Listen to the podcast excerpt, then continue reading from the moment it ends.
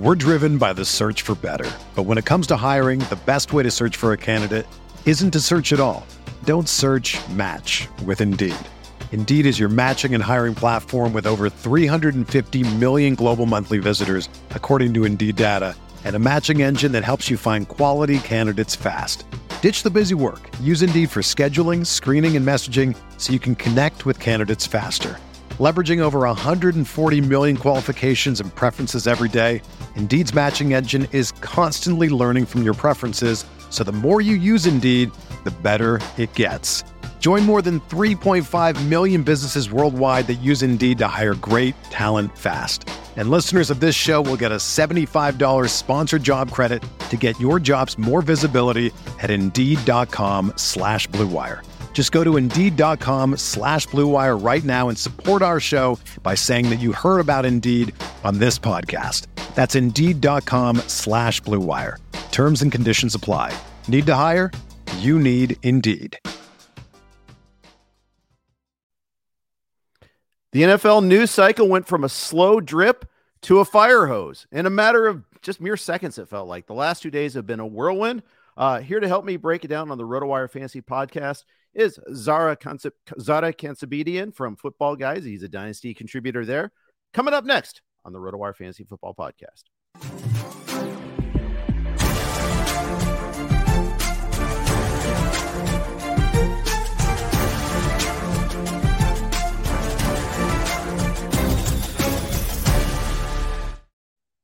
Everybody, welcome to RotoWire and the RotoWire Fantasy Football Podcast. I'm Jeff Erickson here with Zadar Kantzabedian from Football Guys. He's a Dynasty contributor there. Uh, and also, we're in the same Scott Fish Bowl Live League down in uh, Orange County about a week and a half ago, almost two weeks ago now. Uh, thank you so much for joining us today.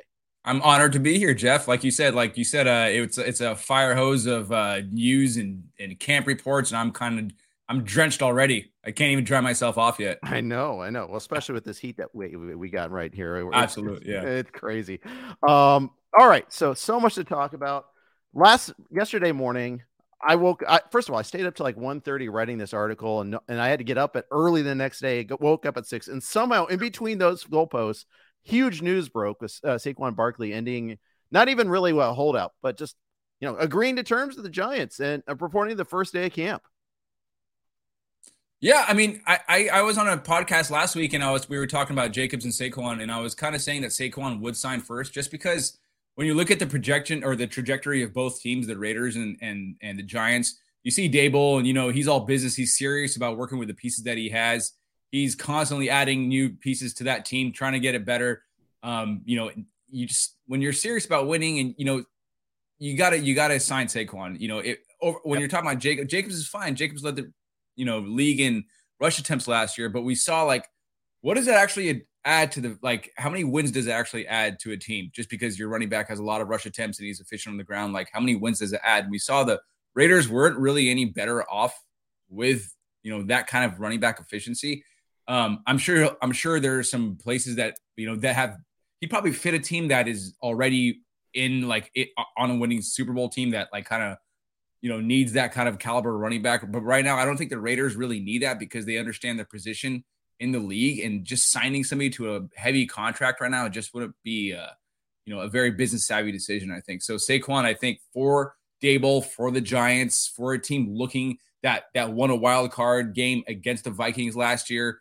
You know, they're like, okay, we got, you know, we have a possibility here. And, you know, Daboll's a smart guy. Daboll has Saquon running like the third most uh, third most routes among running backs last year. Um, and you know he targeted Saquon very heavily. I think Saquon was at 20 targets per route run. So I mean that's you know 20% target share per route run is very good for running back. So yeah. absolutely, uh, yeah, every, you know all things start there with him and now new acquisition Darren Waller. Uh, you know it, it that's you know that's where the offense th- flows through. The wide receivers they're trying to improve there. They they in both in the draft and free agency, but let's face it, none of those guys are Ja'Marr Chase isn't walking through that door. Uh, they have to try to find uh, what they can. I mean, they got a great find in Hodgins last year, but Barkley's presence frees up those wideouts. I mean, they, you have to account for Barkley in every sort of formation that they run. Yeah, I agree. I agree with that too. And you know, I also like some of the ancillary pieces that he had. Oh, he added over yep. there on, on the Giants. Like I think Parris Campbell's a good like little uh, YAC guy. Mm-hmm. Um, you know, you know they added they have a wide receiver for every dimension of the passing game. It seems like right now. You know, they have a possession guy. They got Shepard. Then they got Hyatt for their deep uh, deep speed guy, and they got Parris Campbell for like a YAC kind of like bubble screen kind of yep. guy. But yeah, Saquon is a team that like Saquon is a player that you know, regardless of the narrative of, of if running backs matter or not like defenses and coaches still have to plan for him. So, you know, like you, it, that, that's still irrelevant. You, coaches and defenses aren't going to be worried too much about Matt Breida or Eric Gray or God knows whoever. The, I forgot the other running backs on that team, but I mean, like you, James you Robinson. Have, James, huge. Is that where he is now? I mean, yeah, I, I just signed, signed last week, and I completely quickly forgot about where James Robinson signed. Good luck to him. Good luck to him. How dare you? How dare you? Good luck to him. Hopefully, he has a D'Onta Foreman kind of resurgence. I hope it works out. Meanwhile, Josh Jacobs was uh, seen boarding a flight out of Vegas uh, with a little, and you know, if people are judging by body language and you know that he was boarding it angrily. Uh, I don't know how you can do that, but uh, nonetheless, uh, uh, resolution doesn't seem at hand here. No, it really doesn't. It kind of feels like shades of Le'Veon Bell when he held out that one year, and you know was jet was was on. He had pictures taken of him on jet skis and on the beaches of Florida and stuff like that. But uh, I don't know what I, I, just don't. I just it doesn't feel good, but I think ultimately he will sign just because. Agreed. It just honestly, this whole running back thing, this whole running back scenario where you know they had the big old meeting, it kind of feels like. I, I I guess I'm a fantasy football conspiracy theorist, but it kind of feels like again like owners are kind of colluding to like they don't want this to happen. Like they don't they don't need running backs to get paid. They don't want running backs to get paid. Just kind of like Lamar Jackson. I feel like I my my opinion was Lamar Jackson kind of like had the owners were like, please don't end up paying him, please don't end up paying him. They ended up paying him anyways. But like Josh Jacobs, it doesn't like he's got he's got no real leverage over here. So he's gonna have to sign eventually, or he's just gonna, you know, he's just kind of like out on his luck. Yeah, I think so too. Um, and the funny thing is, you know, last year I, I heard it. I was listening to a couple of other uh, shows yesterday, and uh, I was in the car a lot yesterday. And one of the uh, Raiders beat writers was actually talking about how he played so hard. It, it was a contract year and this is another contract year now. Well, we know there's no reward. There's no like there's no, there's no light at the end of the tunnel here for running backs. There is that you know you're, you're not going to get that uh, that windfall anymore. I think I, I think Todd I, I think Todd Gurley kind of ended that. I think that might be the last windfall contract we see. If if Barkley can't get it, how is Jacobs going to get it?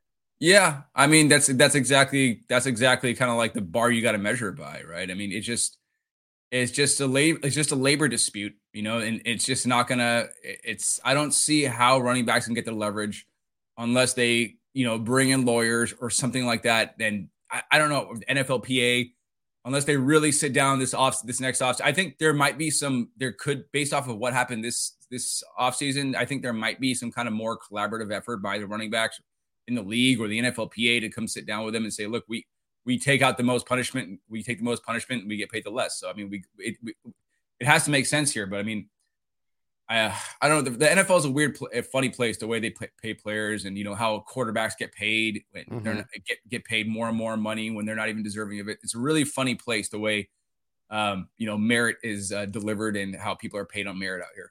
Yeah, absolutely. And you know, there's like seven more years on the collective bargaining agreement. So I mean, that's the other thing. I mean, and it's a zero something. I mean, that's one of the other problems. Any sort of possible like salary cap hit solution is necessarily taking away from somewhere else. It's taken away from an interior lineman or taken away from a, a linebacker. That's not uh, that's not going to solve things. I mean, we got Chris Jones and Nick Bosa still out of camp right now. Uh, you know, it could take away from pass rushers, and pass rushers are definitely still valued, the elite pass rushers. Yeah, I agree. I mean, I even I think I think offensive linemen are even more valuable. In my opinion, I think offensive linemen are more valuable than running backs just because they are the protection and mm-hmm. they are the core, and everything that happens after the snap is determined on how well the protection is and how well the run blocking is. So yep. I mean, I I I agree with the gripe of running backs right now, but at the, at the same time, like I understand, like I mean, like I saw a poll on I saw a poll on Twitter that asked who's more valuable, Justin Tucker or you know Josh Jacobs? And I was like, oh, man, Josh Justin Tucker has really gotten them out of, out of I got the Ravens out of some tough tough spots with like 50 yard field goals, 60 yard field goals. You know, like so just mm-hmm. it's it's a tough spot for running backs. But again, they're some, something's going to have to be done, and it's not looking too good right now. And you wonder how many how many kids are going to have their uh, how many players are going to have parents are going to have their kids playing at running backs in like high school. Well, I agree. I agree. I, I think it's a long term problem there. So let's talk one one who, someone who did get the bag. Justin Herbert got paid yesterday. Um, he's the latest domino to fall. There's still one more left with Joe Burrow, but uh, it, it's not really a surprise that, that Herbert got done. I, I, I don't even know if this is actionable from our standpoint, it, but it's noteworthy to at least acknowledge that they did it. Yeah, and I think people kind of you know dump on the Herbert contract signing, but again, it is it is it is the quarterback position. It is the engine of the offense. It is the off engine of putting it points on the board. And Herbert did have a down year last year. He had an insane amount of pass attempts. I mean, everything was fine except like if you look at his stats, he was fine. He was great. Um, only thing that was off was his yards per attempt, but I think that's right. reflective of who he was throwing to, which was really nobody. We had Mike Williams and Keenan out, Keenan Allen out, uh, different parts of the uh, different parts of the year. His main target was Austin Ekeler. Um, so I mean, if you look at like his his his yards per attempt were, were six was six point eight in 2022, and he still took he still put up 10, 10 wins for the Chargers last year. I mean, if you look at quarterbacks who averaged six point eight yards per attempt, I mean, I, I just did exercise just looking at it back to 2015. The QBs that averaged 6.8 yards per attempt and put up 10 wins for their team in the, since 2015 were Josh Allen, Tom Brady, Eli Manning, Ben Roethlisberger, Cam Newton, Aaron Rodgers, Joe Flacco. You know, and there's like what? There's like eight Super Bowl champions, eight Super Bowl champs, uh, or eight Super Bowl champ titles. Right. You know, on that uh, quarterback winning quarterbacks on that on that list right there. And I like how you snuck in the elite Joe Flacco there too. I, I like mean, that. I didn't want to, but I had to. I had to. yeah, I right? Of course. would have found me on Twitter and be like, "You, you, you held that out on purpose." I'd be like, "Yes, I did." Exactly. We want to, nobody wants that. I mean, that's like uh, angering the Tua fans out there. You just don't do it. I mean, just, it's why it's not worth the time. Absolutely. Yeah. Um, I'll say this too. I mean, you you alluded to uh, importance of offensive line. They lost their left tackle last year. Uh, a huge pass blocker.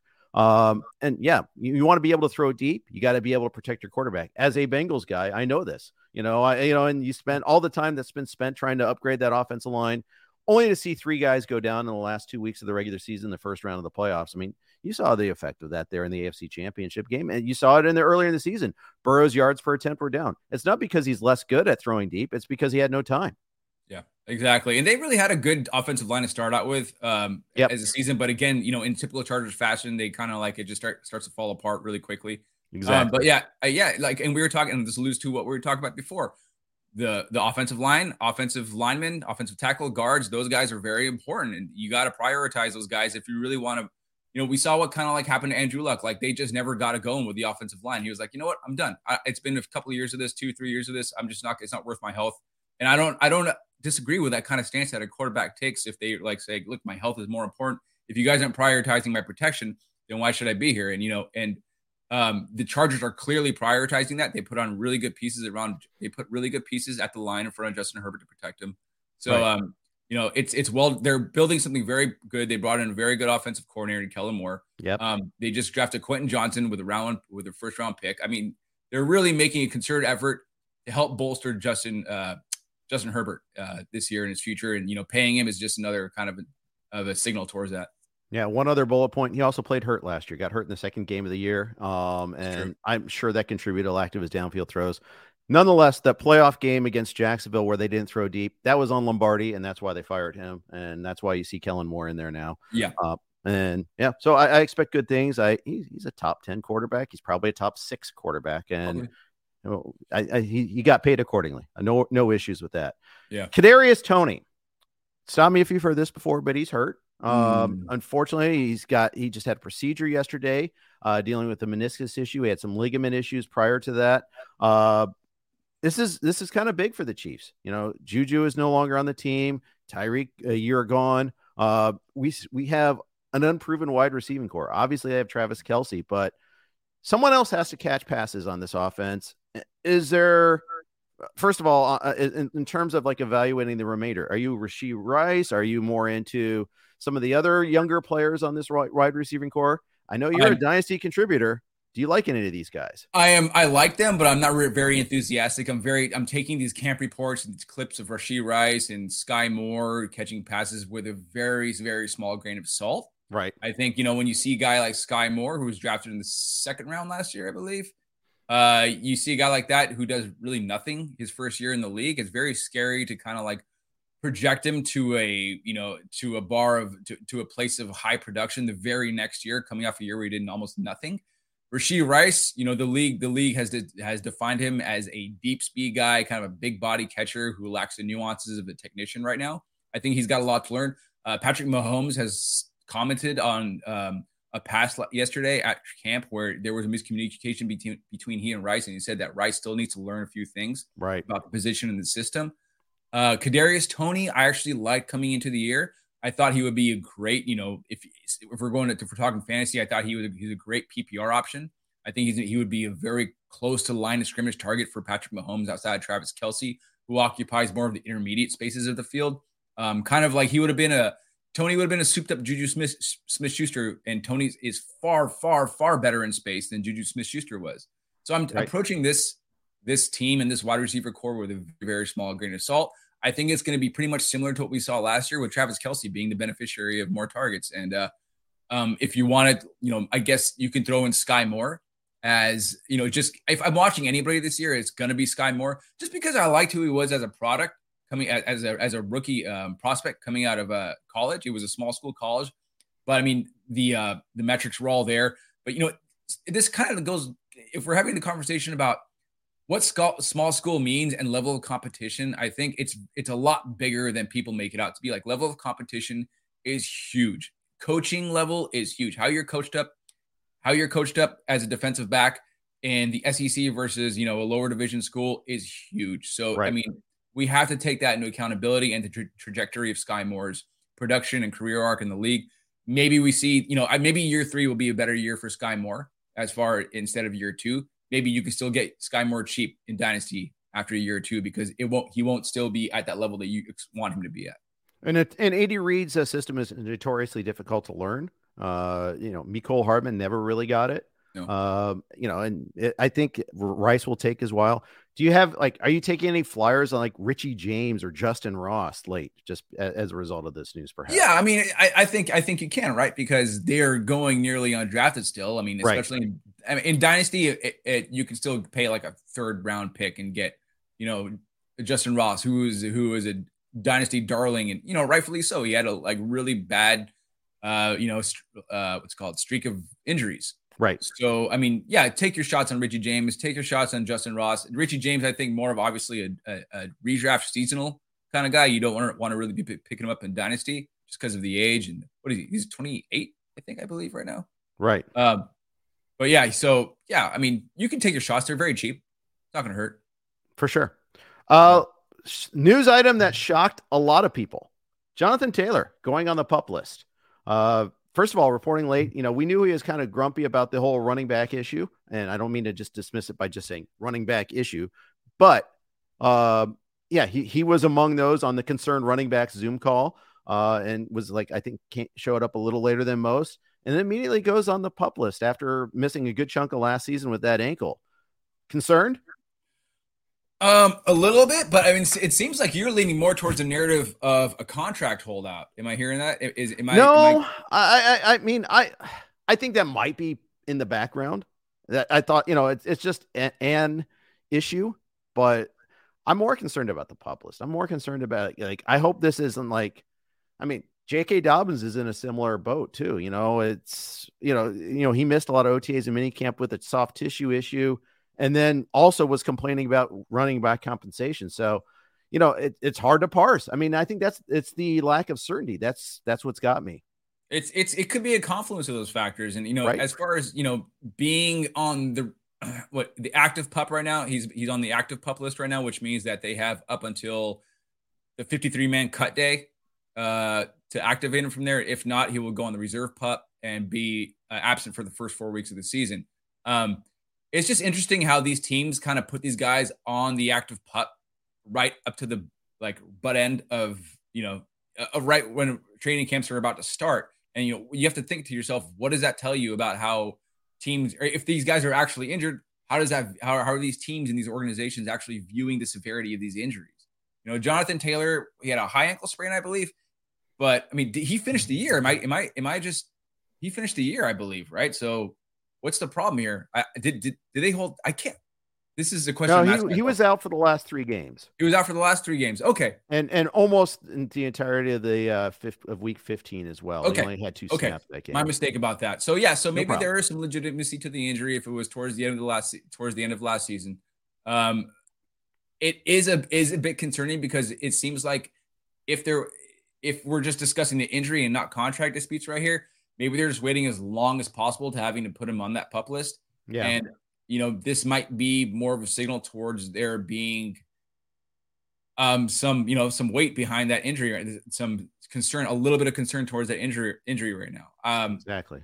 I am not at all the I am not a pup expert guy. I was reading on pup rules two days before this just right. because I want to understand how active pup works, how reserve pup works, NFI works, injured reserve works. I mean, there's so many there's so many designations a player can have in regards to injury that you kind of have to parse through the weeds and look at these things individually, these des- designations individually to understand what they truly mean and understand the magnitude of what it means for the player and the injury. So yeah, JT, I think there's a little bit of concern here. Yeah, I think so too. Well, he skipped the entire offseason workout program. There was an early July report from Jim Irsay, who he's one of those weird owners who has to go out and make injury reports, but he and Jerry Jones, you, know, you have people, just let them do it. But whatever. Um, so that's a sidebar. Um, I, I, he was he on like July 11th. There was an update saying, "Well, he's fully recovered." Well, is he? I don't know. I mean, it doesn't seem like it now. I mean, that that's the thing that's kind of confusing. Um, are you are you holding off and clicking Taylor's name at the end of the first, beginning of the second now because of this in redraft? I mean, you have to be right. I mean, the first round, yeah. you kind of got to be. You got to wait till he drops till at least. I mean, the back of the second round to, to feel comfortable taking him right now. I agree. I agree, and I already have some exposure to him. I, I, you know, I, I, because I, I was relying on Jim Irsay. That's my fault. Shame on me.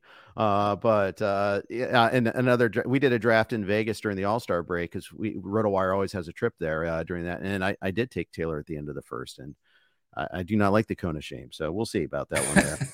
um, got a lot more injury uh, and training camp news to discuss, but first, got to share a quick note with one of our sponsors. Uh, and that is Circa, who we spent that Vegas trip with in Vegas. Uh, great time. They, they they really cater to fantasy football players and the and sports gaming uh, uh, people as well. And for to that end, you can get ready for more millions guaranteed. The biggest pro football contests in Vegas are back and bigger than ever with $14 million in guaranteed prizes only at Circa Sports. Enter in Nevada, play from anywhere. Two ways to win and no rake. Play Circa Million, make five picks against the spread each week with 100% payback to players. The grand finale winner takes home $1 million. Last place takes home a $100,000 booby prize. With quarterly and full season payouts, $6 million is guaranteed. You can also join Circa Survivor to select one team each week straight up with no repeat selections. If the team loses or ties, you're out. You're eliminated. Each team can only be picked once in a season. Go 20 and 0 or be the last person standing to win it all. $8 million are guaranteed. $14 million total in guaranteed prizes. Visit circasports.com for details. We're also on the Blue Wire Network. Every RotoWire podcast is. Here's a note from our Blue Wire sponsors. We're driven by the search for better. But when it comes to hiring, the best way to search for a candidate isn't to search at all. Don't search match with Indeed. Indeed is your matching and hiring platform with over 350 million global monthly visitors, according to Indeed data, and a matching engine that helps you find quality candidates fast. Ditch the busy work. Use Indeed for scheduling, screening, and messaging so you can connect with candidates faster. Leveraging over 140 million qualifications and preferences every day, Indeed's matching engine is constantly learning from your preferences, so the more you use Indeed, the better it gets. Join more than 3.5 million businesses worldwide that use Indeed to hire great talent fast. And listeners of this show will get a $75 sponsored job credit to get your jobs more visibility at Indeed.com slash BlueWire. Just go to Indeed.com slash BlueWire right now and support our show by saying that you heard about Indeed on this podcast. That's Indeed.com slash BlueWire. Terms and conditions apply. Need to hire? you need Indeed. All right, we are back. I'm Jeff Erickson here with uh, Zados uh, Cantabedian, and you can cat or we're just gonna call him Z uh, for the rest of this pod. Uh, you can follow him on Twitter. You can read him at Football Guys. He's a dynasty contributor there. Okay, Brock Purdy comes into camp not on the pop list, ready to go for the Niners. A little bit of a surprise to me, I think. Uh, you know, given the nature of his injury and when he suffered it, um, I thought that he might be slow to start practices. I did too. I I mean, as you know, reading up on the Tommy John surgery, he didn't have Tommy John surgery, actually, right? Did he? I think he did. He did. So, I mean, reading up on the severity of Tommy John's surgery, I mean, from the um, from the medical experts on Twitter, it just seemed like a very serious condition that one would that would that would hopefully have him ready kind of by mid-season. So I was really looking at just kind of like I was just expecting either Sam Darnold or Trey Lance to battle that out in camp, and now Brock Purdy's back. Um, I am very, very curious. I am not part of the Brock Purdy faithful out no. there in the world.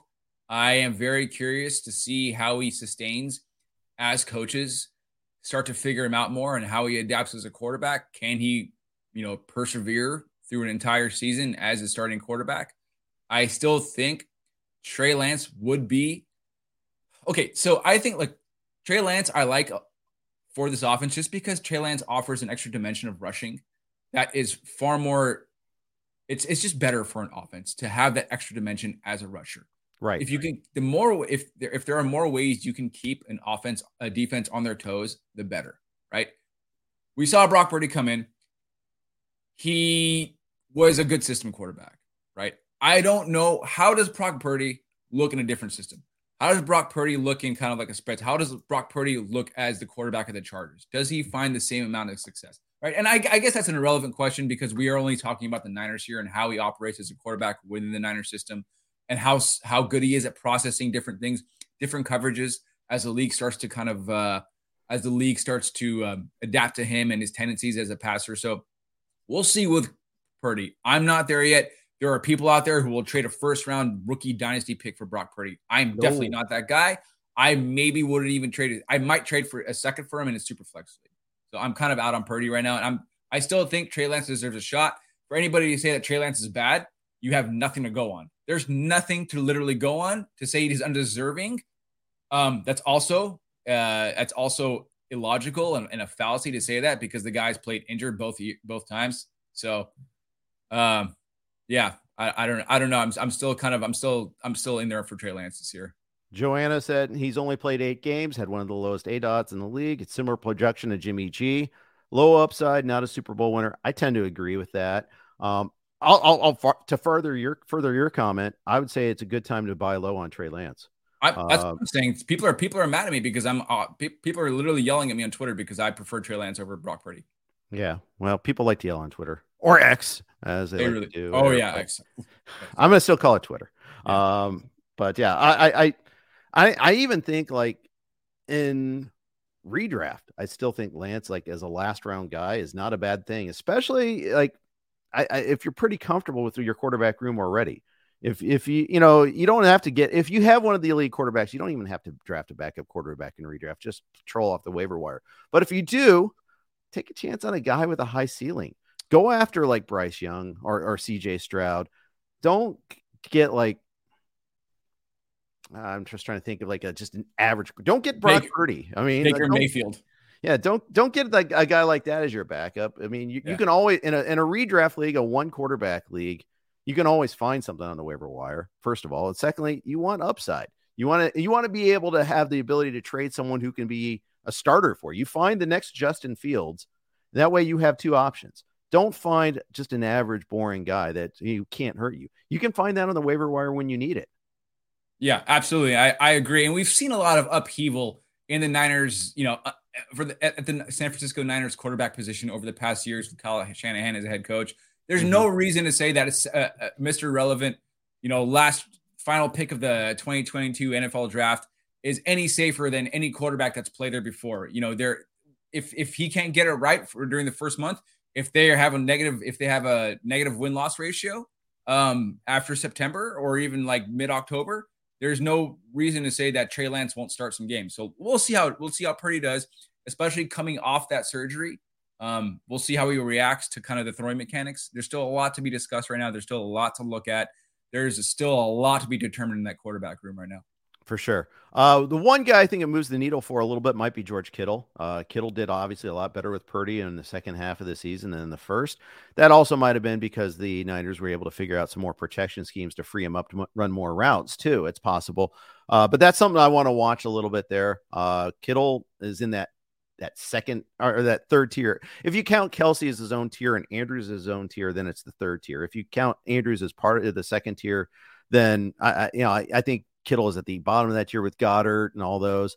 I still love I, I love Kittle's skills. That hasn't dissipated. Health is obviously a concern, and usage is the other concern. Yeah, the pass catchers obviously benefit from. I think they would benefit greatly from Purdy over Trey Lance, just because he's more of a he's more of a pocket quarterback. Yeah, I think so too. All right, let's move on. Uh, a guy that I'm surprised did not end up on the pup list was Javonte Williams uh, for the Broncos. We had heard reports during the like OTAs and mini camps that he was progressing slowly, that he might not be ready for the start of training camp. Instead, he's been cleared to practice, and now they're gearing for him being ready in week one. Yeah, sure. I mean, if he if he plays, he plays. And uh, again, I'm I'm I'm really kind of approaching cautiously with the Javonte Williams. I'm hearing from like I, have heard from uh, camp reporter that I trust a lot that he's he's gonna be he might be active, but he not he definitely won't be 100 percent to start yeah. the season. Um, so again, I, I, mean he's fine at ADP. I'd have no problem taking him. What he's going like the seventh round right now, maybe the back of the sixth round. That seems about right. That's fine taking him there as an RB two, but I wouldn't ex- be expecting. Just set the bar low as far as expectations. If you have if you're starting Javonte Williams during uh you know the first half of the fantasy season, don't expect if if be pleasantly surprised if it happens that he gets RB one upside, but don't expect that. Just don't come out disappointed when you see Javonte Williams not performing performing up the par. What we've seen is reports of the Broncos gonna that, that they're gonna be a very run heavy team this year. Yeah, um, yeah. I, I, think you're probably right about that. Um, you you said something that uh, caught my ear a little bit. And we were talking about running back draft strategies on Monday, just kind of talking about the basics there. You said that he'd be your RB2. So sixth, seventh round. Sounds like to me like you're either a zero or hero running back type of drafter more than a robust or double. Yeah, you picked up on that theme, huh? Yeah. Yeah. Uh, there, there's very few running backs I take at the uh, back of the second round. I probably take Rhamondre and Tony Pollard, uh, Breece Hall probably, but uh, outside of that, I, I really there's it's just very hard for me to, you know, to commit to running back and those mid round running backs. It just seems like a losing bet, really. Yeah. Um, yeah. I, I, waited as long as anybody in Fish Bowl in our draft to uh, draft running back. So uh, i I might have taken it a little bit in extreme, but it's also a super flex draft, which is a whole nother uh, story there. But uh, and multiple, multiple flex spots too. So you could kind of structure your team any way you wanted. Yeah. So a lot of flexibility. Yeah, I love that as well. Uh, let's move on. Michael Thomas. Uh, full go, start a practice. We've heard this before. It's like you know, don't pull the rug out from under us again. But are you? Would you? Uh, uh would you consider rostering him in redraft this year? Yeah, again, it all comes down to ADP, right? Don't hit the sure. player, hit the ADP, and his his draft cost right now is relatively low. And if you're looking for a you know a cheap wide receiver too, you know there's there's your guy. There's Michael Thomas in PPR leagues. He's proven proven to be val- very valuable at this point. I think in his career after all the injuries over the past several years He's just going to be he's just going to be a pure uh, possession receiver. Um, and I think it's going to be still Chris Olave. It might scare a lot of people off Chris Olave, but I think Chris Olave will be the wide receiver one for this team. I think Michael Thomas's time as the apex on this, you know, wide receiver room has come and gone. You know, I, I have Olave on my list to talk about. You drafted him in Fish Bowl. Um, mm-hmm. I have him in a dynasty league, and I'm holding on to him for dear life and fending off offers for him left and right. Uh, it's just you know, he, he was a little banged up this offseason. He's got a new quarterback. There's a lot of new variables going on in New Orleans right now. Yeah, I mean, if you think about it too, like last year he had a new quarterback. Last year he had two new quarterbacks. He had yeah. Jameis Winston and he had Andy Dalton throwing the ball to him. So I mean, he played very, he adapted pretty well to them, uh, to each of them. And uh, quarterback play does matter. I think Derek Carr is better than both Andy Dalton and, and he no. So Derek Carr wasn't better than Andy Dalton last year, but you know we have to look at the historical kind of like trends. You know, right. Derek Carr has been better than Andy Dalton over the over over his career. So we we we're, we're just kind of looking at it. I think we're looking at a quarterback upgrade right now. And uh, I think we just gotta kind of keep it simple and just look at the quarterback upgrade. Look at what Olave did last year and just adjust accordingly when you see the quarterback upgrade, and then take Olave stats and just kind of like raise them up a little bit better, a little bit more. I agree. I agree. Uh, yeah. So the rubber, you know, the question is, what does that mean for us in our uh, in our redraft leagues? Where does that? Where do we go with him? Like, how early are we willing to take him? I I, I think I'm pretty bullish on Olave. He he's usually I, I think I usually take him at the beginning of the third, which is where he goes. Um, late from January from July 1st at the NFFC, he's uh, picked 25.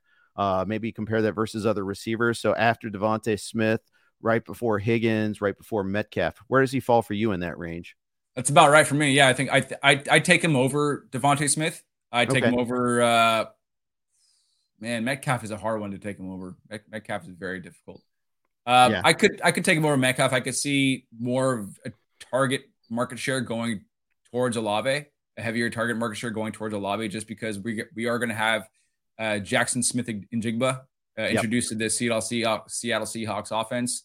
Uh, Charbonnet might get some, you know, get some uh, receiving work. Uh, so that's a conversation for another time. I don't want to go too deep down the Seahawks rabbit hole right now, but uh, yeah, we, we might have Olave as the uh, more beneficiary of target market share. There's a lot of talented skill position players in Seattle. We'll just leave it at there that. Right yes, there. It's just perfect. Yeah, you said. Yeah, yeah, exactly. Um, it, it's about yeah. I, I, think that's about the right range. Let's, talk, let's talk a little Amari Cooper. Uh, you know, he had a little bit of a setback uh, at the start of training camp after like that one day before. They're like, oh, yeah, he, he no limitations. He's going to be great. He won't be limited at training camp. Oh, wait, suffered a tweak, a tweak now. Uh, they didn't really say what it was, but they said it wasn't related to his offseason core muscle surgery. You know, Cleveland as a whole, I think they're going to be one of the the high variance teams this year. You know, yeah. we don't know what we're getting from Deshaun Watson. We're not, we don't know what we're going to get from all these guys they've added. You know, Elijah Moore, how much of a role he's going to have. Uh, and they're in a really tough division. Uh, it, it, I think they're, they could be an awesome team to watch, or they could be like they were in the second half. I, um, I learned a little bit about the quarterback position from watching the quarterback show on Netflix and watching Kirk Cousins talk about his, uh, his relationship with the new system that was introduced to him with the new head coach. Uh, yep. Um, so I, I think you know you you got to kind of take that into consideration when you're talking about Deshaun Watson in a new system who hasn't played for a very long time. I think you have to take the system and learning a system and learning. You're it's like learning a new language, really. I mean, you're learning new terminology. You're learning new con. You're learning. Uh, you know, you're probably learning new timing associated with your footwork. There's probably so many nuances that we just don't take into account when trying to understand the quarterback position and performance we saw, you know, we saw Watson play very well throughout his entire career, put up fantastic numbers, put up QB1 numbers, and I still haven't found, you know, a mechanics based reason as to why, you know, I, I've seen, I saw the stats, right? But that doesn't really talk to why he was bad. That doesn't, that no one's offered an interpretation of why he was really bad as a quarterback. They just, you know, look at the stats and say he's bad. But there are a lot of so many, there's so many intangibles that I'm kind of like alluding to that that are really go, go, go unaccounted for. When you when you weigh a few games from last season in a new system, coming off of so many games missed against his entire career production, what are you going to take? Right. And I'm going to go against that entire career of production of what Deshaun Watson has done. We've seen him, we've seen Deshaun Watson in interviews and press conferences talk about what happened in games. He goes in great detail about explaining what happens in games. You know, he'll go into detail about what was wrong with the coverage or the route concept. You know, he's a very smart quarterback. So, right. I mean, I think, and also regarding the offense, I think they're just going to air it out more. You know, I think they're going to be more of a pass happy, happy team. I think we are going to see a change in philosophy in the way they approach uh, the offense this year. I think we're going to see a lot more pass attempts out of uh, out of Cleveland this year. Yeah, and and let's face it, football's already a multivariable equation. Uh, and Watson had more variables than most newcomers in, into jobs. I mean, coming back from the suspension, you know, the weather in Cleveland when he came back, can't had a lot of bad weather games, and we know that right. Cleveland in particular is a really tough place for quarterbacks to play.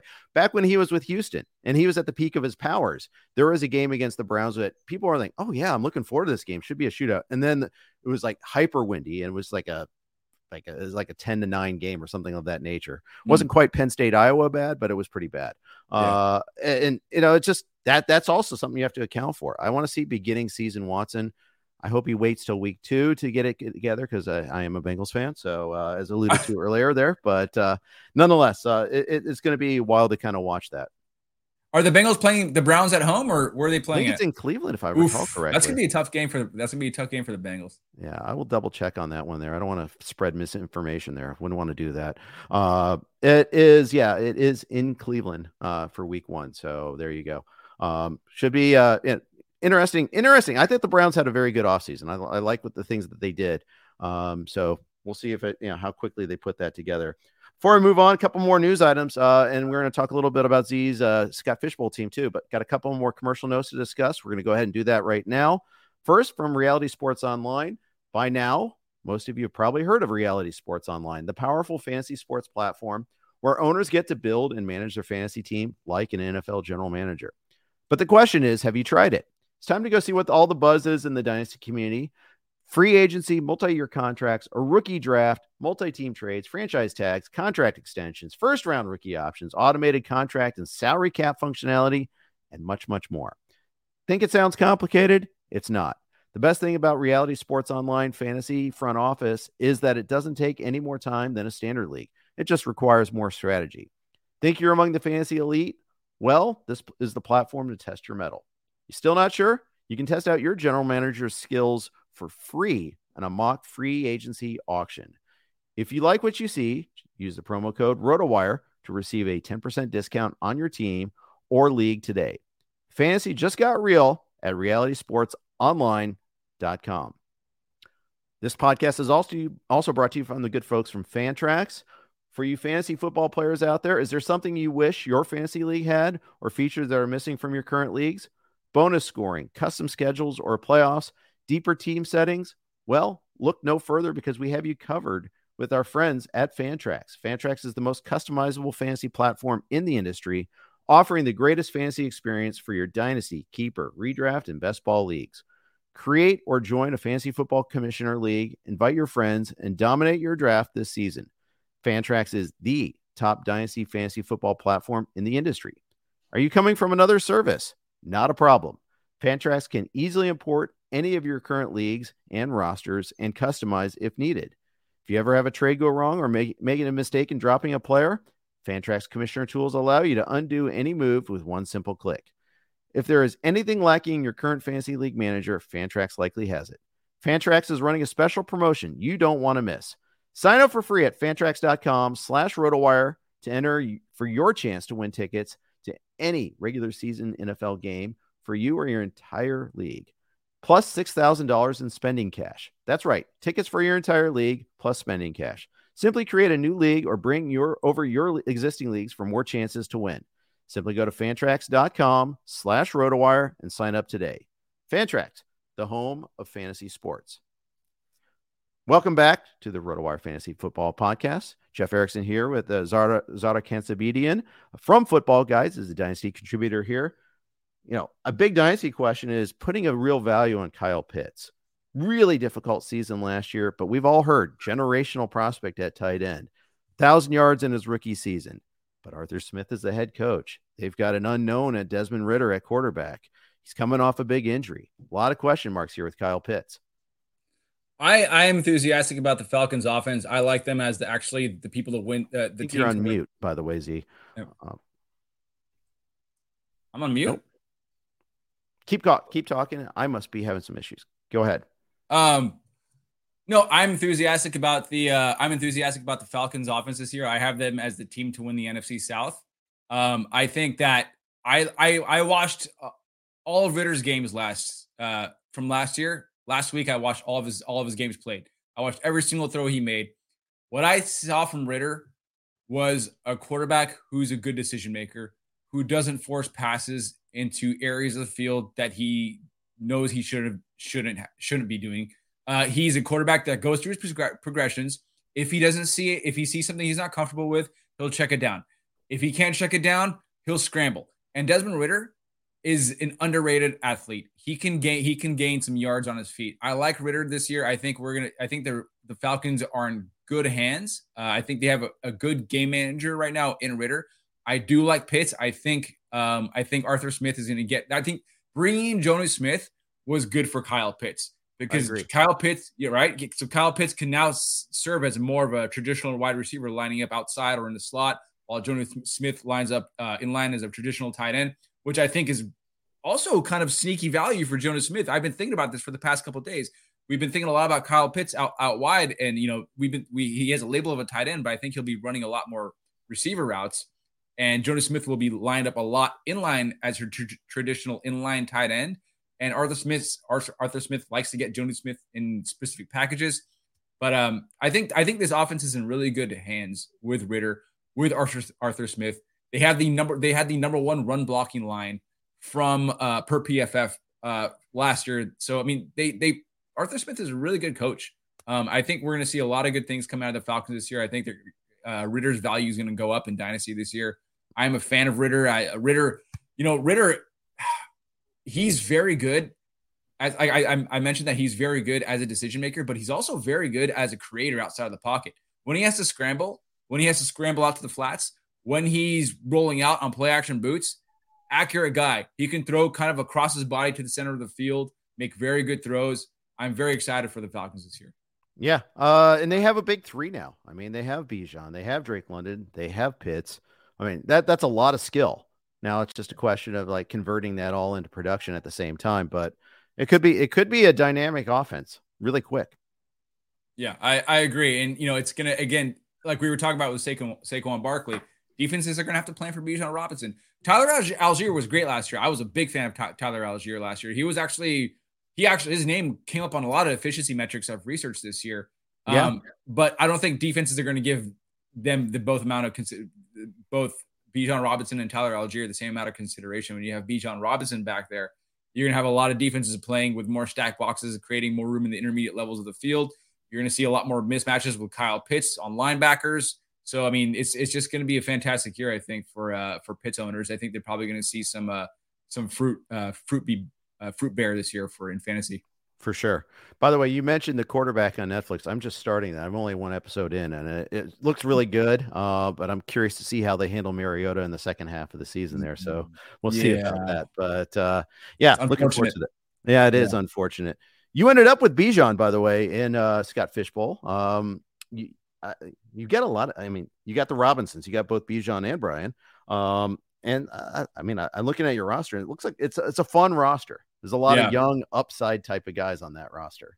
There are, yeah. So I mean, if anybody, it's for anybody that can't see it, I went, I went Fields, Robinson, and Richardson, Anthony Richardson, my first three picks, and then I just went with value. I just went with value at wide receiver just because I never had any good value at running back, which mm-hmm. I was mm-hmm. planning to go towards and lean towards, just because you get 0.25 per carry in this format, but right. the value was just never there. Like I just never liked who I saw at running back.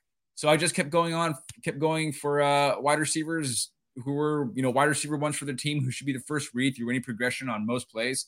Um, you know, wide receivers are devalued a little bit, but I mean, point per reception, point per reception per first down. You know, it's there still is value. It's not that bad of a position to be drafting. And then I had to go more towards Brian Robinson and finally start attacking the quarterback once I filled up with like seven receivers in a row. I, I did. I went two quarterbacks, four receivers to start. So uh, very similar. Uh, you know, you had Bijan at least early on. I didn't have that. Yeah. Uh, but besides that, I, I felt very. Uh, I, I felt this kind of the same way that I could get some running backs later. Um, you got Mike Evans super late, and I was like, yeah, number one receiver on a bad team. Still, he's going to get his targets. Yeah. I mean, uh, I, I was going to go five if he was there for me. Um, that I just oh. missed out on that. So uh, I would have gone with him as well. Um, you know, you, we were talking Darren Waller earlier. You got him, and it's tight end boosted scoring, so you got to like that. Yeah, they're going to. I just read some training camp reports that Daniel Jones is hitting Darren Waller in the end zone like often. he was just hitting him so much this morning in the end zone yep. today. So, I mean, I'm very enthusiastic. That's very encouraging to hear. Um, yeah, I also got Christian Watson, who I, I think I'm like one of the few people out there who still love Christian Watson. Uh, he's going to be the number one wide receiver on his team. High, highly athletic player. Uh, we saw we saw the uh, we saw uh, the Packers package a lot of say that ten times fast. We mm-hmm. saw the mm-hmm. Packers package a lot of plays for him, create a lot of package plays for him, use him up in different schemes out of the backfield. Um, you know, get him in space versus zone coverage a lot, uh, running across the middle of the field. I like I like Jahan Dotson a lot. Got Jahan Dotson. Um, yeah, and just took a bunch of shots at tight end. I took a uh, but Jelani Woods, who's a very high upside, he's got a lot of upside. Uh, if he hits, he hits. I took him late. I took Trey McBride. If Zach Ertz can't go, Trey McBride's going to be an absolute steal uh, in in this format. For it, it, it rewards the tight end position very generously in this format. And then I also took Hayden Hurst, who's you know I think I perceive him in most of the uh, you know consensus perceives Hayden Hurst as a kind of a floor tight end, a solid option. You know, maybe yeah, back sure. end tight end. Yeah. Uh, you know, I, I like what Hurst did with the Bengals last year. Um, you know, he did more late too. I mean, he came back from an injury uh, after that, but I mean, that Buffalo game, he was huge uh, in the playoffs there. So uh, you know, you can see where he, he could have a lot of value there. Uh, you even got you know, you have Richardson to go along with Woods. You got a little mini stack there. You'd like to have some correlation because there's an overall contest too. Yeah. Uh, let, let's talk a little Anthony Richardson though. You know, you you I think you went perceived to be a little bit early. I think third round, if I recall correctly.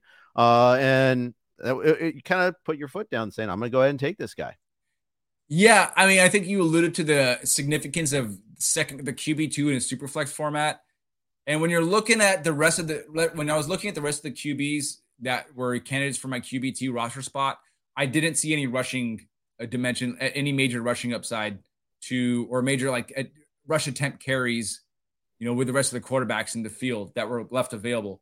And Anthony Richardson, I think everybody's, you know, looking at, you know, the coaching staff over there and what they did with Jalen Hurts during Jalen Hurts' first year and how Jalen Hurts pretty much buoyed his entire, he buoyed his uh, status as a QB1 through his rushing, even when he was throwing to like Quez Watkins and like rookie right. year DeVonta Smith, right? So, like, we're going to have Anthony Richardson in that same kind of light. We're going to have him in that same kind of offense. He's going to be having a lot of rush attempts. And I was like saying, okay, if I'm not going to have if I, I took Anthony Richardson at the beginning of the third round reversal, right? And you have to take into consideration what's going to be available to you when you when when it comes back to you when you want that right. QB two. And I was saying, okay, if I'm not going to get a run, if I don't like any of the running backs here, if I don't like any of the quarterbacks, let me get a quarterback who has a lot of rushing upside, so I can knock out two birds with one stone and don't have to worry about kind of, you know, it, it helped me. It helped alleviate the pressure of uh, not drafting a running back later on the right uh, in the in the, in the intermediate parts of the draft. Exactly, exactly. Yeah. And you know, I, I, I like the strategy. I think it worked out pretty well. I like what I like the build. I mean, you've got the fastest quarterback room in the in the league by with Fields and Richardson there. I mean, that's for sure. Yeah. I mean, I love Fields this year too. I mean, yeah, I, I like that. I like what the Bears did around Fields, as yeah. opposed to last year when we knew he was kind of left, kind of like wait, you got to wait one more year, kid, before we get this all set up. DJ Moore pairing with him there, you know, drafting yeah. a first round offensive lineman. You know, they did a lot of things I thought they did right there. Yeah, I, I agree. And DJ Moore, this is the only this is the only league I have DJ Moore in. And again, you have to like look at you have to take players that you normally hate and kind of install them into the scoring format of whatever league you're playing and saying, okay, I got to release my biases and see look look at the reward over here. And you know, DJ Moore is probably going to get a lot of first time receptions. DJ Moore is going to be the top target on the team. So I mean, why not take the team's number one wide, wide receiver and in a in a guy like DJ Moore? He's an athletic guy, skilled guy. Breaking news happened during this podcast. Cole Kmet got a 50 year, $50 million four year contract, $32 million guaranteed. As Joanna says, but why? Um, I think germane to our conversation about running back value, Cole Kmet can get paid.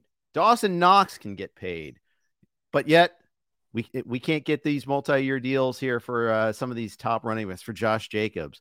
Uh, yeah, I can see why why running backs are ticked off. Yeah, that's just crazy. What's happening right now, man? I mean, Cole, what? I mean, Cole. I guess they really value his blocking. I mean, he was a good blocker last year. That's all I can really say about him. He had a couple. I mean, I kind of like him. I think huh? he came on the second half. I think he has some receiving skills, but yeah, he's he, he's tight end ten, tight end twelve in real life. Let's yeah, and probably what we're doing right now is conflating fantasy perception and with actual football coaching value right. perception. And you know, I think I think they probably value him in a different way, much higher than we value him in fantasy. So I think we're probably conflating the two. Of course, and it but it yeah. just speaks to the value of that position versus running backs and just how the, how they're treated. I mean, it just it is. It just what yeah. it's what it is. Yeah you know, for better or worse. That's what way it is. And our it's sense of fairness, our comparison. I mean, we also see like running backs are a glamour position. We see it more. We see what they do on every single play. Whereas yeah. sometimes, you know, linemen, tight ends, you know, certainly linemen. Most many people don't see it. Yeah. I don't have the most trained eye for that. I, I, I rely on reputational reports. I mean, you can see that certain certain cases. You can read certain stats, but for the most part, it's harder for the average fan to notice that. Yeah, no, I agree. It's, it's, it's almost it's so hard to determine how much how many more wins uh, good blocking offers a team over you know like rush attempts or you know running sure. performance. Yeah, absolutely. All right, uh, there are uh, a million other things we could talk about, but unfortunately, the man won't let us. Uh, we have to you know, sign off here, but uh, you can check out, uh, obviously, check out uh, more what we have to offer at RotoWire, more what uh, Z and uh, his f- uh, buddies at Football Guys have to offer as well. Uh, you can check out our free trial at RotoWire at rotowire.com slash pod. If you do that now, uh, there's no credit card required. We will also contribute a dollar to Fantasy Cares for every free trial. So, uh, as both uh, Scott Fish Bowl participants, Fantasy Cares is the organization that Scott Fish uh, is doing all this work for. Uh, it's a great organization, like to go out and buy Christmas presents for underprivileged children, things of that nature. It, it's it's a great charity. So, rotowire.com slash pod for that free trial. Every person that does it gets gets contributes one dollar, you know, or has us contribute one dollar. So appreciate all, all that for that. Z, awesome stuff talking with you. Uh, thank you for coming on board. Good luck this season, and uh, hopefully play each other just once this year. Yeah, yeah, it's going to be a fun season. We have a lot of sharp guys in our league. We're, I'm looking forward to it. Thank you for having me on. Absolutely, super fun draft, super great people. Check do Scott Fish Bowl next year. Follow along, follow the hashtag. Thanks everybody for listening today to the RotoWire Fantasy Football Podcast. Uh, we'll be back at you with another pod tomorrow. Every day of the week, we've got some some material coming out for you. Thanks for listening. Take care. When you need mealtime inspiration, it's worth shopping Kroger, where you'll find over 30,000 mouthwatering choices that excite your inner foodie. And no matter what tasty choice you make, you'll enjoy our everyday low prices, plus extra ways to save, like digital coupons worth over $600 each week. You can also save up to $1 off per gallon at the pump with fuel points. More savings and more inspiring flavors make shopping Kroger worth it every time. Kroger, fresh for everyone. Fuel restrictions apply.